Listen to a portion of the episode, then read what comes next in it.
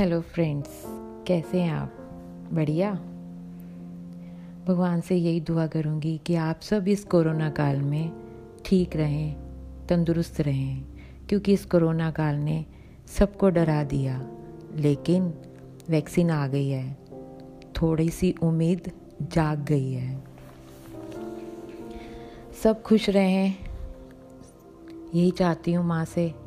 और माँ के आशीर्वाद में ही ये दुआएँ होती हैं, जो हम पे लगती भी हैं।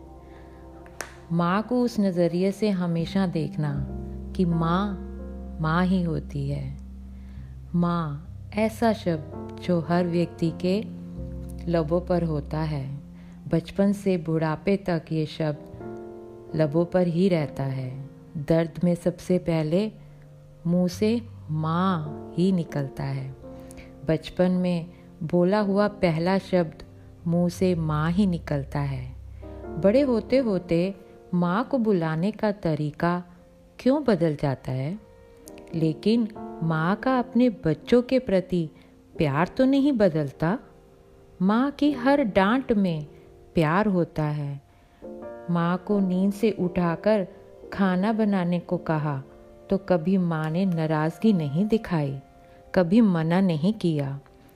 फिर तुम उस रात को उनकी खांसी करने से क्यों परेशान हो जाते हो? क्यों सिर पकड़ लेते हो? क्यों भोए चढ़ा लेते हो? क्यों मुँह बना लेते हो?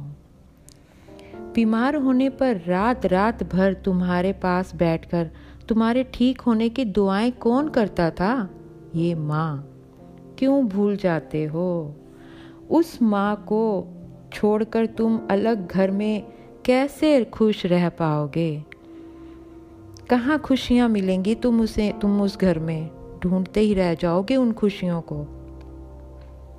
सुबह होने पर जो तुम्हारा चेहरा देखकर खुश होती है, तुम उस माँ से उसका ये एक ऐसा सपना क्यों छीन लेना चाहते हो? कभी भी किसी भी कीमत पर अपनी माँ को छोड़कर अलग रहने की मत कभी भी मत सोचना। क्योंकि ये प्यार उनका आशीर्वाद किसी और से नहीं मिलेगा। माँ के आंचल में ही पूरा संसार बसा है। ये मेरी बात ध्यान में रखना। Thank you